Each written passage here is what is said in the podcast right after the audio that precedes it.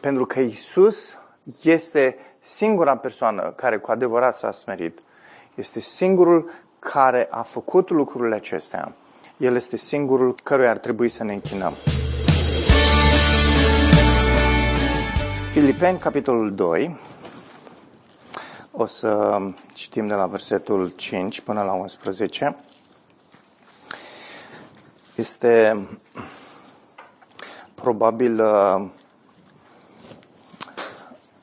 unul dintre cele mai frumoase imnuri cântate de Pavel.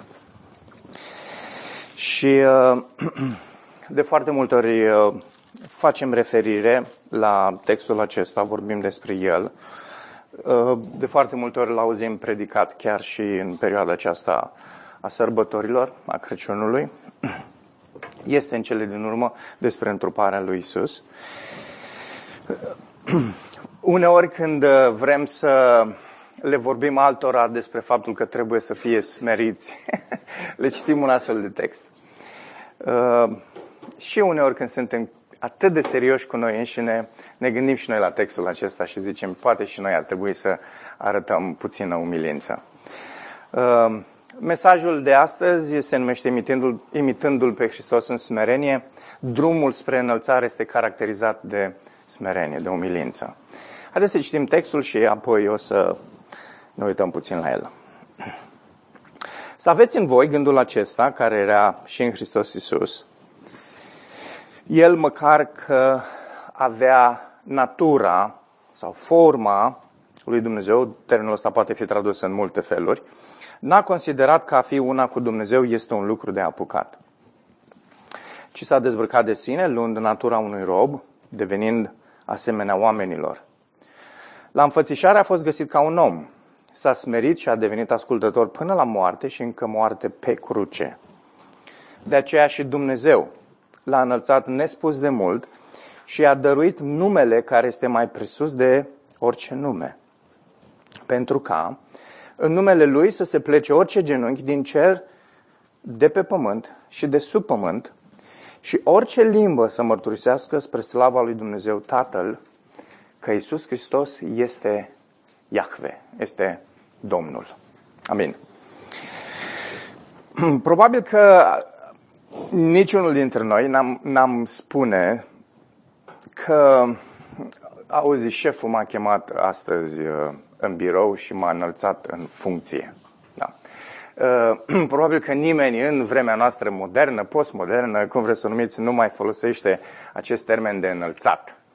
Uh, strict vorbind, acest termen probabil că este utilizat doar în uh, acest context religios, având doar conotații religioase, fără aproape niciun fel de semnificație culturale, înălțat. E foarte ciudat să mai folosești termenul acesta. Am vorbit mai degrabă despre promovare. Auzi, șeful m-a promovat. Astăzi mi-a făcut o surpriză uh, și uh, uh, a spus că merit un salariu mai mare. Uh, sau poate că, dacă nu vorbim despre promovare, vorbim despre succes. uh, acum, asta, asta este discuția despre termenul înălțat. Dar mă întreb oare cât de bine înțelegem termenul uh, umilință sau smerenie. Uh, dacă mă gândesc strict la cuvântul umilință, Uh, uh, cultural, social și a pierdut foarte mult semnificația pe care o redă Scriptura. Uh, prietenii noștri necredincioși cred că este o prostie să te umilești înainte al cuiva. De fapt, se și spune te-a umilit în sensul în care a dovedit că îți este mult superior. Și trăim într-o astfel de cultură într-o societate în care observați fie aspectul ăsta al înălțării sau promovării, fie aspectul ăsta de smerenie, de umilință, este înțeles anapoda. Este înțeles greșit. Și cred că această sferă culturală în care noi trăim, societatea în care trăim, de fapt noi trăim mai mult în zona aceasta cultural-socială uh, seculară decât trăim în mediul nostru creștin. A, suntem la joburi, suntem uh, la școală, suntem uh, uh, chiar și pensionari, cei care sunt pensionari, trăiesc mult mai mult în contextul secular decât trăiesc în contextul creștin. Și atunci sunt foarte multe implicații în modul în care noi înțelegem termenii. Uh, umilința arată că ești slab, că ești neputincios, iar când vorbești despre înălțare, uh, aproape că un astfel de titlu, dacă l-ai spune cumva, ar, ar suna penibil. Interesant este, Apostolul Matei ne oferă câteva detalii despre uh, o, o, o atmosferă tristă, chiar înainte de, de finalul vieții lui Isus. A apărut un spirit competitiv între apostoli, știți foarte bine despre ce vorbesc, la final de lucrare. Uh, ai fi spus că timpul pe care l-au petrecut ucenicii cu Isus ar fi trebuit să nască în ei niște atitudini evlavioase, niște atitudini creștinești. Dar e interesant că îi regăsești adesea pe ucenici certându-se sau discutând sau gândind în interiorul lor care dintre ei este mai important decât celălalt. Bineînțeles că acest apogeu al uh, discuției acesteia, sau cel puțin al uh, trăirilor acestora interioare la, când vine vorba despre ucenici, s-a văzut în momentul în care mama lui uh, Iacov și Ioan, vă aduceți aminte, acea voce feminină se duce la Isus și întreabă dacă cei doi o să fie la stânga și la dreapta lui Isus când o să ajungă el în împărăția lui. Uh, la care Isus răspunde cu foarte mult respect, dar apel care naște în mințile celorlalți foarte multe, uh, foarte multă confuzie. Și Matei subliniază că și ceilalți ucenici și-ar fi dorit, de fapt, și ei să aibă o mamă îndrăzneață precum aveau cei doi, Iacov și Ioan. Dar săracii nu au avut acea mamă îndrăzneață care să facă acest apel către Isus. Și uh, în Matei 20 cu 24, Isus uh, îi cheamă pe ucenici la el și uh, vedem în versetele 25 uh, la 28 uh, că le oferă câteva, uh, le trasează în niște direcții foarte diferite de, de, de modul în care am gândit noi cu tendințele noastre, cu intențiile pe care noi le avem. Uitați ce spune Isus. Isus i-a chemat la el, le-a zis, știți că domnitorii neamurilor fac pe stăpânii cu ele, iar mai mari lor se poartă cu tiranii cu ele. Între voi să nu fie așa, ci oricine vrea să fie mai mare între voi trebuie să devină slujitorul vostru, iar cel ce vrea să fie primul între voi trebuie să devină sclavul vostru. Îmi place mai mult termenul ăsta, cred că Cornelescu folosește rob rob așa pare o, un arheism ăsta care și-a, uh, și-a pierdut toate conotațiile, însă sclav, mai ales în perioada asta în care există așa de mult zbucium uh, rasist, uh, sclav chiar are niște conotații foarte puternice. Un om fără niciun fel de drepturi. Iisus zice, așa trebuie să deveniți voi. Tot așa, versetul 28, cum și Fiul omului a venit nu ca să fie slujit, ci să slujească și să-și dea viața ca răscumpărare pentru mulți. Și asta e linia pe care o trasează Isus. Ascultați, asta este spre finalul vieții, spre finalul lucrării Lui.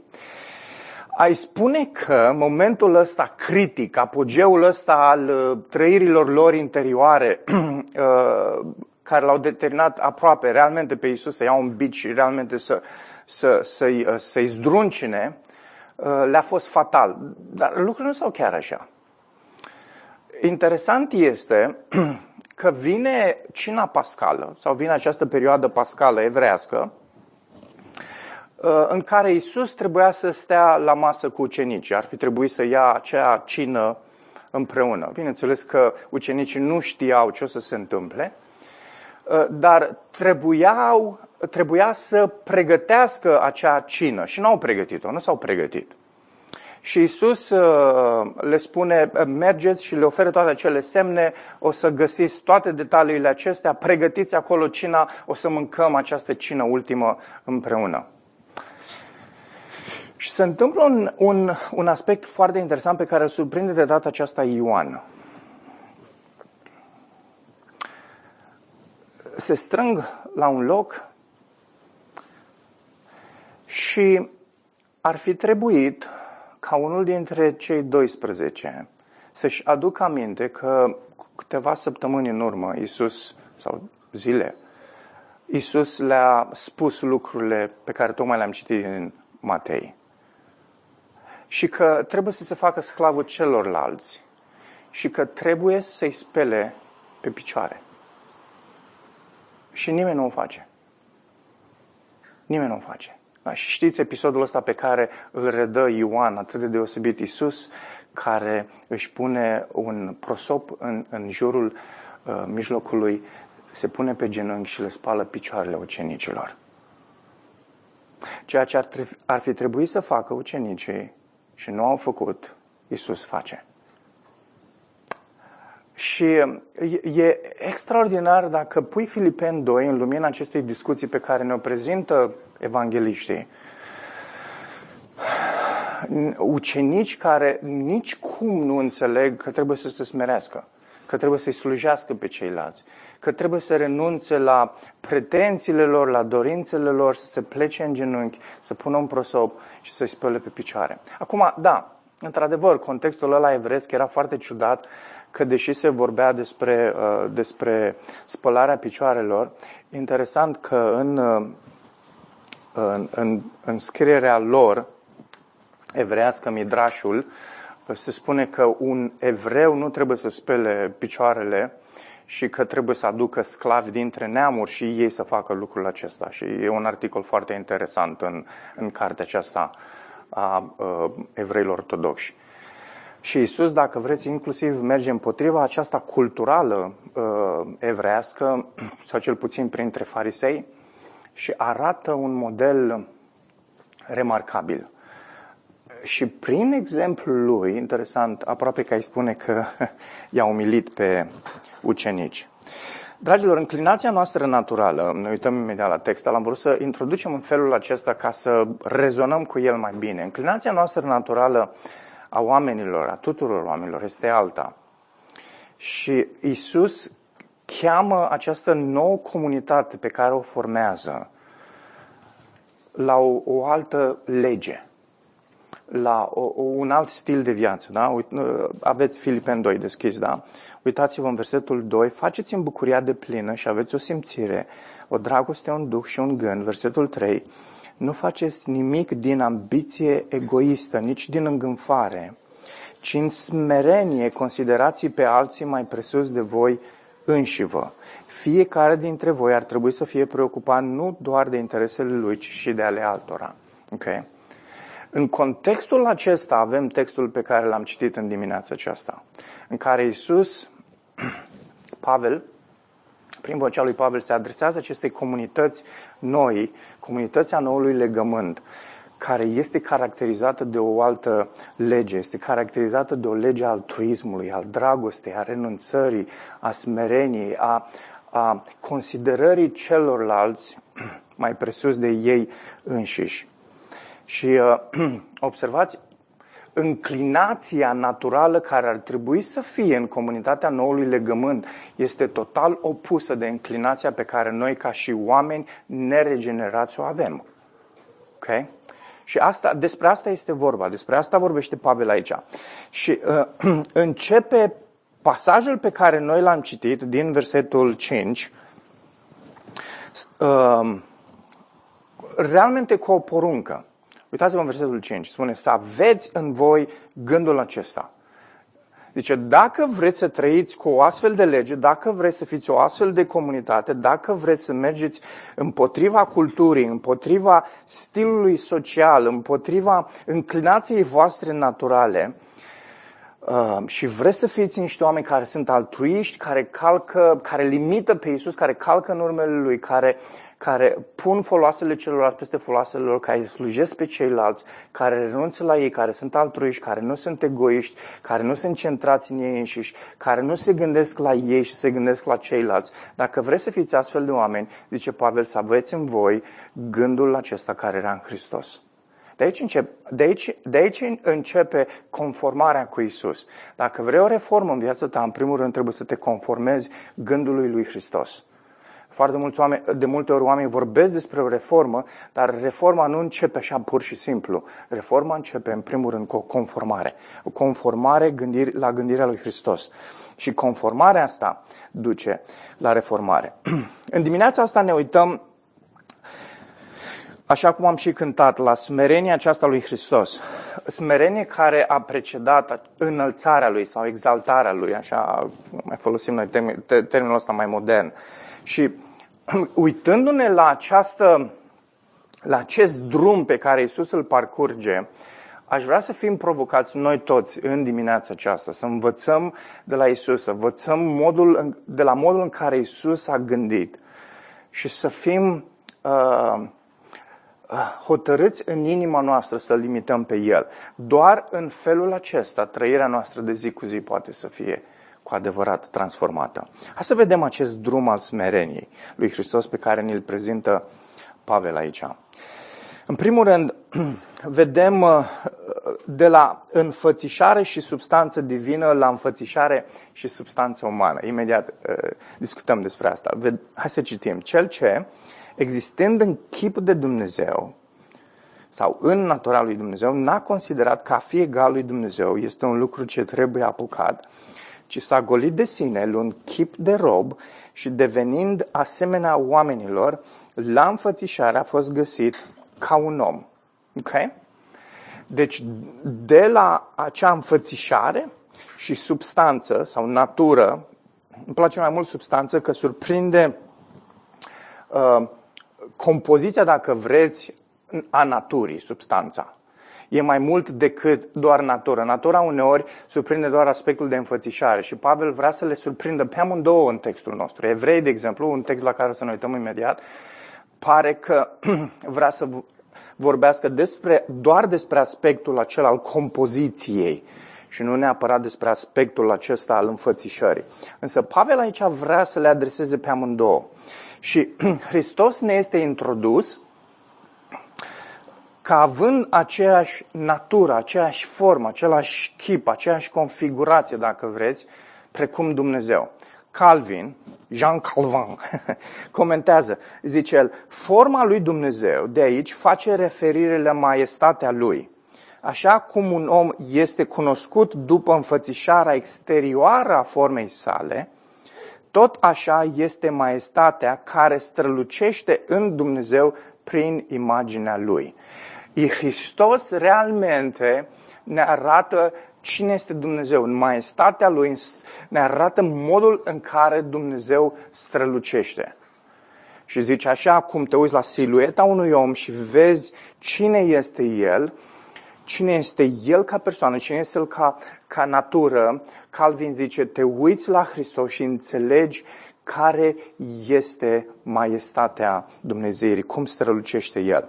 Evrei 1, ziceam mai devreme, uh, versetul 3 spune El, vorbind despre Hristos, care este oglindirea slavei și reprezentarea exactă a naturii lui, a substanței lui, care susține toate lucrurile prin cuvântul puterii lui, a realizat curățirea de păcate, s-a așezat la dreapta măreției în înălțime. Ne interesează această primă parte. El care este reflexia slavei sau oglindirea slavei și reprezentarea exactă a compoziției, a substanței lui Dumnezeu.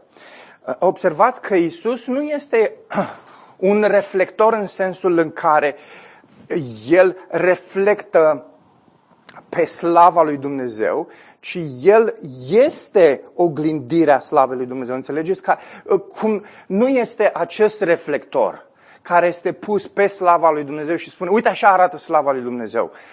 El însuși este slava. Înțelegeți ce? Asta, asta ne spune aici evrei. El este radianța gloriei lui Dumnezeu. În acest context, într-un astfel de context, ni se prezintă smerenia lui Isus. Ca să înțelegem lucrurile la care Isus uh, a renunțat, și o să vedem imediat ce înseamnă acest cuvânt, a renunțat, trebuie să pricepem pe cât putem lucrurile care îl caracterizau și îl caracterizează pe Isus. Isus este oglindirea slavei lui Dumnezeu, are aceeași substanță cu Dumnezeu, este aceeași compoziție, pentru că El este Dumnezeu.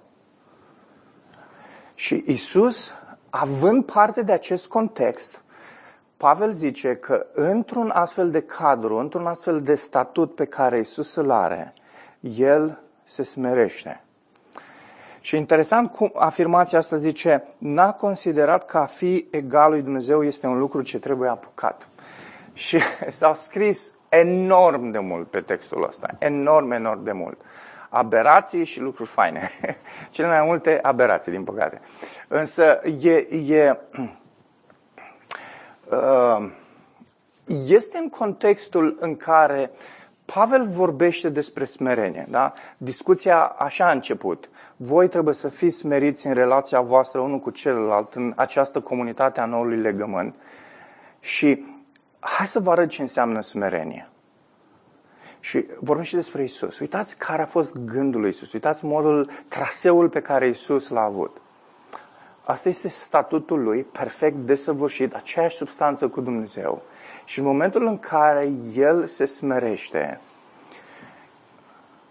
Pavel zice, Isus nu s-a gândit la, doar la beneficiile lui, doar la, doar la starea lui de care el se bucură. A zis, vreau, vreau să, să aduc beneficii altora. Um, și poate că în, în felul acesta, cel mai pragmatic am putea uh, traduce această afirmație pe care Pavel aici uh, o, o, o are. Că Isus zice, eu sunt Dumnezeu. Am aceeași substanță cu Tatăl. Uh, Isus se uită și spune, statutul ăsta este un statut extraordinar dar aș vrea să beneficieze de viața mea, de ascultarea mea, de mine, de lucrarea mea, uh, alții. Și cei care beneficiază sunt cei care fac parte din comunitatea aceasta a noului legământ. Ce înseamnă acest s-a dezbrăcat de sine? Dar sunt alte traduceri care spune s-a golit de sine. Adică că s-a făcut nimic? Nu. Adică că a încetat să mai fie Dumnezeu și sunt unii care vorbesc bazaconii uh, și au fost niște dueluri foarte mari pe la începutul anului sau la sfârșitul anului trecut, nu mai știu, pe o afirmație pe care a făcut-o un nene care are ceva renume prin Anglia despre faptul că Isus a renunțat la dumnezeirea lui. A, de Paște s-a întâmplat asta pe cruce. Dacă Isus a încetat să fie Dumnezeu, Isus nu avea cum să moară și să oferă viață veșnică pentru că uh, Dumnezeu este Cel care aduce viață veșnică. Dar ideea este, uh, discuția care s-a dus acolo a fost pe moarte și noi moartea o înțelegem în termen greșit. Moartea înseamnă în Scriptură separare. Ăsta este motivul pentru care Isus zice, Tatăl meu, de ce m-ai părăsit? Acolo s-a creat o separare. O separare pe care noi este realmente mistic pentru noi. Nu putem înțelege, dar ea s-a întâmplat pentru că Isus a declarat-o. Tatăl meu, Dumnezeul meu, Dumnezeul meu, de ce m-ai părăsit? Și, dar când s-a întâmplat lucrul ăsta, Isus nu mai era Dumnezeu? Nu. Isus a fost Dumnezeu din totdeauna. Isus este Dumnezeu din totdeauna. A fost din veșnicie până în veșnicie. Însă ce nu a fost Dumnezeu din totdeauna este om.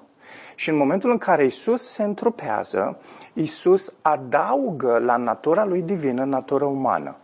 Și natura aceasta divină cu da, natura umană se împletește, uh, deși ele sunt clar vizibil uh, uh, opuse, dar mistic ex- coexistă în Isus și El este acum Dumnezeu și om. Umanitatea pe care Isus a adăugat-o la divinitatea Lui nu a fost o chestie temporară. Da? În momentul în care a înviat, a renunțat la umanitatea Lui și este din nou doar divin. Noi ne jucăm cu termenii ăștia și ne jucăm cu aspectele astea uh, și nu doar noi. Dintotdeauna s-a întâmplat asta în istorie. Asta a fost motivul pentru care unii au fost puși pe rug și arși.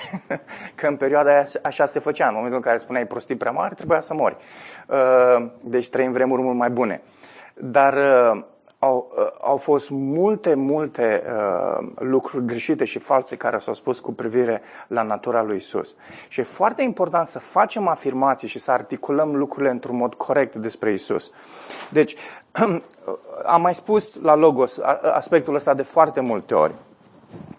În, întrebarea ar putea să fie așa, în ce s-a dezbrăcat Isus? Vă amintiți? Nu prin scădere, ci prin adăugare. Da? Am, am tot vorbit, cei de la Logos, vă aduceți aminte asta. Nu prin scădere, ci prin adăugare. În întruparea lui Isus avem un adaos, nu o scădere, nu o descreștere. Ok? Isus adaugă ceva, Isus nu scade. Să ne închipuim următorul scenariu, ca să redau așa pe, pe, în termeni mult mai uh, omenești. Știți pe domnul Iohannis, da? Este președintele nostru. Mergem împreună cu mine la minunata din Val, județul Suceava, să le oferim copiilor de acolo niște pachete cu ocazia uh, sărbătorilor ăstora. Mă întâlnesc cu domnul Iohannis la OMV. Da? Dacă vrei să te duci spre Suceava, exact acolo la Chinej există un OMV. De obicei acolo mă întâlnesc cu toți care plec uh, în direcția aia. Mă întâlnesc cu domnul Iohannis în parcare.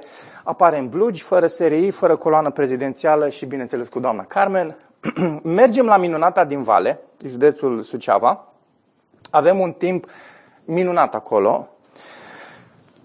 Uh, copiii nici nu realizează că domnul președinte a venit să-i viziteze. Acum, să rumegăm puțin situația asta. Pentru că domnul Iohannis a făcut ceea ce a făcut și pentru că s-a șifonat, s-a murdărit din cap până în picioare pe ulițele alea din noroi, din păcate, din minunata din vale, înseamnă că a încetat să mai fie președintele României? Nu. Pentru că a venit în blugi fără SRI, fără girofar, a mai încetat să fie președinte? Nu. Pentru că a mers acolo să slujească niște copii oropsiți, uitați de lume, săraci, fără educație, înseamnă că Domnul Iohannes nu mai are valoare? Nu. Calitatea de slujitor este un adaos la statutul lui de președinte.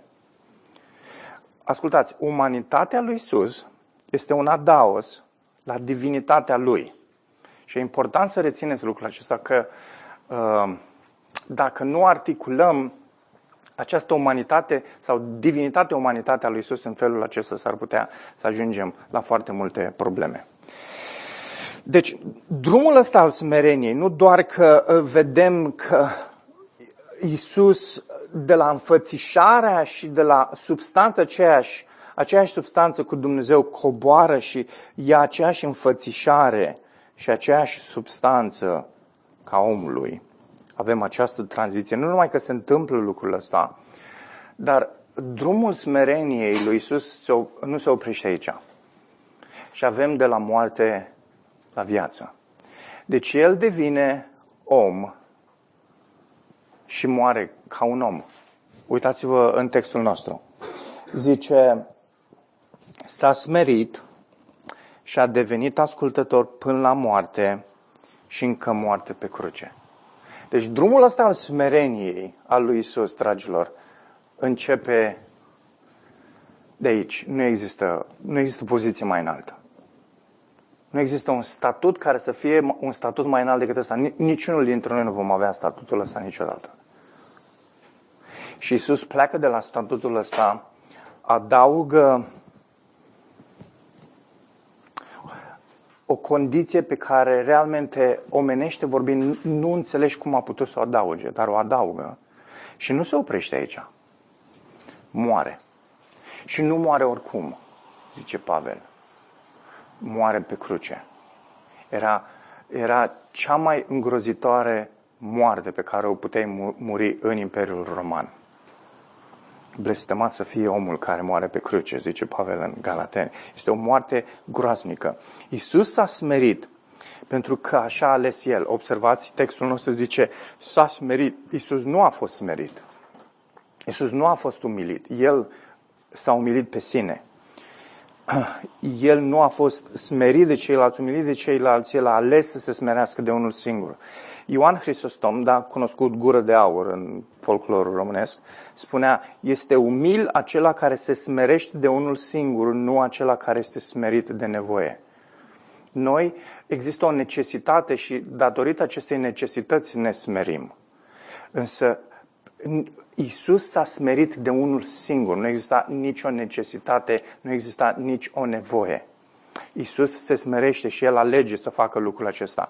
Și, dragilor, când vedem această, acest drum pe care îl parcurge Isus, realizăm că nicio altă persoană în universul acesta nu este mai smerit decât Isus. Gandhi și pff, cine mai vreți voi, citiți biografia lor și o să vedeți, de fapt, cât de mândri și aroganți erau. Isus este cu adevărat cea mai umilă persoană care a trăit pe pământul acesta. Și pentru că drumul acesta a fost așa cum a fost, ăsta e motivul pentru care avem cealaltă parte a textului. De aceea și Dumnezeu, de aceea arată motivația. Avem o cauză și un efect. Efectul cauzei este că Dumnezeu îl înalță nespus de mult, îi dăruiește numele care mai presus de orice nume, pentru ca în numele Lui să se plece orice genunchi din cer de pe pământ și de sub pământ și orice limbă să mărturisească spre gloria lui Dumnezeu Tatăl, că Iisus Hristos este Domnul. Dragilor, Crăciunul este despre această exaltare a lui Isus. Crăciunul este mai mult decât nașterea Mântuitorului lumii. Este relatarea asta despre întruparea lui Dumnezeu, un Dumnezeu care vine, se smerește, moare și este înălțat. Sărbătoarea aceasta nu e despre cadouri, despre proiecte sociale, despre colinde, despre concerte, despre programe speciale, deși, deși toate dintre ele sunt frumoase într-o anumită măsură. Nu. Sărbătoarea aceasta are de-a face cu slăvirea lui Dumnezeu, Dumnezeul adevărat, Isus, care a fost ascultător de Tatăl până la moarte. Da? Așa cum de Paște nu poți vorbi despre moarte fără înviere, de Crăciun nu poți vorbi de întrupare fără înălțare, fără proslăvire. Mesajul îngerilor, mesajul evanghelilor, mesajul apostolilor vorbesc tocmai despre această proslăvire, despre, despre această înălțare a celui întrupat. Isus este smerit, Isus moare moartea pe care o moare și este cauza sau are efectul acestei proslăviri și înălțări. Dumnezeu acceptă o astfel de smerenie, o astfel de viață. Niciunul dintre noi nu am fi putut trece pe unde a trecut Isus. Nu am fi reușit. Și de aceea niciunul dintre noi n-am fi fost acceptați de Tatăl. Dar Isus pentru că a parcurs drumul acesta, pentru că era singurul care putea să parcurgă, să parcurgă drumul acesta, ceea ce el a realizat este acceptat de Tatăl. Și, dragilor, este acceptat, pentru, este acceptat de Tatăl și este acceptat pentru tine. În momentul în care crezi și te încrezi în această, în această viață, în acest drum pe care Iisus îl parcurge și în această acceptare a Tatălui, proslăvirea Lui și tu ești primit. Ce are de a face uh, cu noi această întrupare a lui Isus, lucrurile astea despre care uh, am citit, la care am meditat, la care ne-am oprit? În primul rând, ar trebui să ne dea o altă atitudine față de ceilalți, față de cei din jurul nostru. Uh, Iisus i-a pus pe cei din jurul lui mai presus de el însuși. A fost plăcerea lui să asculte de Tatăl. A fost plăcerea lui să ne slujească pe noi. Ștergarul lui Isus a fost întotdeauna ud și murdar, pentru că i-a slujit pe cei din jurul lui, indiferent de costuri. Întrebarea ar fi în ce domenii trebuie să te smerești tu pentru a-i sluji pe cei din jurul tău. Vedeți, nașterea lui Isus nu este despre ce daruri primesc eu, ce cadouri primesc eu. Mă uit la copiii mei. ci despre despre modul în care poți să-i slujesc pe ceilalți. cred că bisericile noastre și cred că contextul evanghelic, contextul creștin din România ar arăta mult diferit dacă am fi comunități caracterizate de oameni ai slujirii, care sunt gata să renunțe, sunt altruiști, nu, nu sunt centrați în, în, în nevoile lor, în problemele lor. Da? Societatea asta ne bombardează, ai ceva tulburări, pac, du-te, concentrează-te, ia pastile, vezi cum poți rezolva toate lucrurile. Biblia zice, ai ceva probleme? Asta e normalitatea. Ce credeai? Că o să păcătuiești și nu o să fie suferință? Nu, o să... nu am, am promis că o să fie lucrurile astea. Ok? Revinoți. Israelul a crezut că dacă este poporul legământului, poate să trăiască viața oricum, deși Dumnezeu a zis în momentul în care nu vei face lucrul ăsta, uite, și avem sfârșitul ăla de Deuteronom, lucruri care o să vină peste Israel și toate dintre ele au venit pentru că Israelul nu a ascultat. Ok? Viața asta, pentru că suntem într-un statut căzut și răzvrătit împotriva lui Dumnezeu, este caracterizat de boală, de suferință, de încercare, de spital, de toate elementele acestea. Asta e, asta e normalitatea. Dar în această normalitate pe care o trăim de suferință, de încercare, de durere, trebuie să avem ochii către ceilalți. Isus, în suferința lui, nu s-a concentrat asupra lui, ci s-a gândit la ceilalți. Dacă Isus, în suferința lui, s-ar fi gândit la el însuși, ar fi chemat o legiune de îngeri să-l scape. Dar nu a făcut-o, pentru că s-a gândit la binele celorlalți. Noi trebuie să ne oprim și dacă până acum nu am făcut așa și am fost egoiști, în 2021, dragilor, hai să, hai să ne gândim la ceilalți. Hai să ne gândim la modul în care putem să-i slujim pe ei, la, să, să, să vedem problemele pe care ei le au, să vedem frământările pe care ei le au, să vedem nevoile pe care ei le au, să-i slujim pe ei. Ok? Să iubim pe ei în felul acesta. De, când te uiți la un astfel de pasaj, în felul ăsta devine pragmatic și devine practic pentru viața ta. Că zicea, a, știi ceva, uite, Iisus a trăit așa, ce minunat, a, și eu l-am acceptat pe el, ce mișto, pf, gata. Nu, nu e despre asta. Dacă el a avut uh, ștergarul sau uh, uh, prosopul, uh, murdar și ud, înseamnă că și tu trebuie să-l ai. Și tu trebuie să faci același lucru. Și apoi, al doilea aspect, nu numai că ar trebui să te determine să fii, să trăiești în felul ăsta, ar trebui să te determine să te închini lui Isus și doar lui.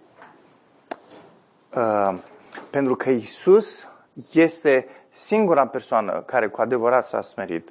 Este singurul care a făcut lucrurile acestea. El este singurul care uh, căruia ar trebui să ne închinăm. E trist că trăim într-o lume în care oamenii se închină atât de multor lucruri și se închină lor înșile, înșiși și nu văd uh, în niciun fel, uh, nu au puterea să vadă în niciun fel. Deși toți vorbesc despre nașterea lui Isus, vorbesc despre ce a făcut Isus, vorbesc despre moartea lui Isus, dar nu au niciun fel capacitatea, pentru că e o minune. N-au capacitatea de a vedea dincolo și să vadă ce a făcut Isus cu adevărat pentru ei și să, să se smerească.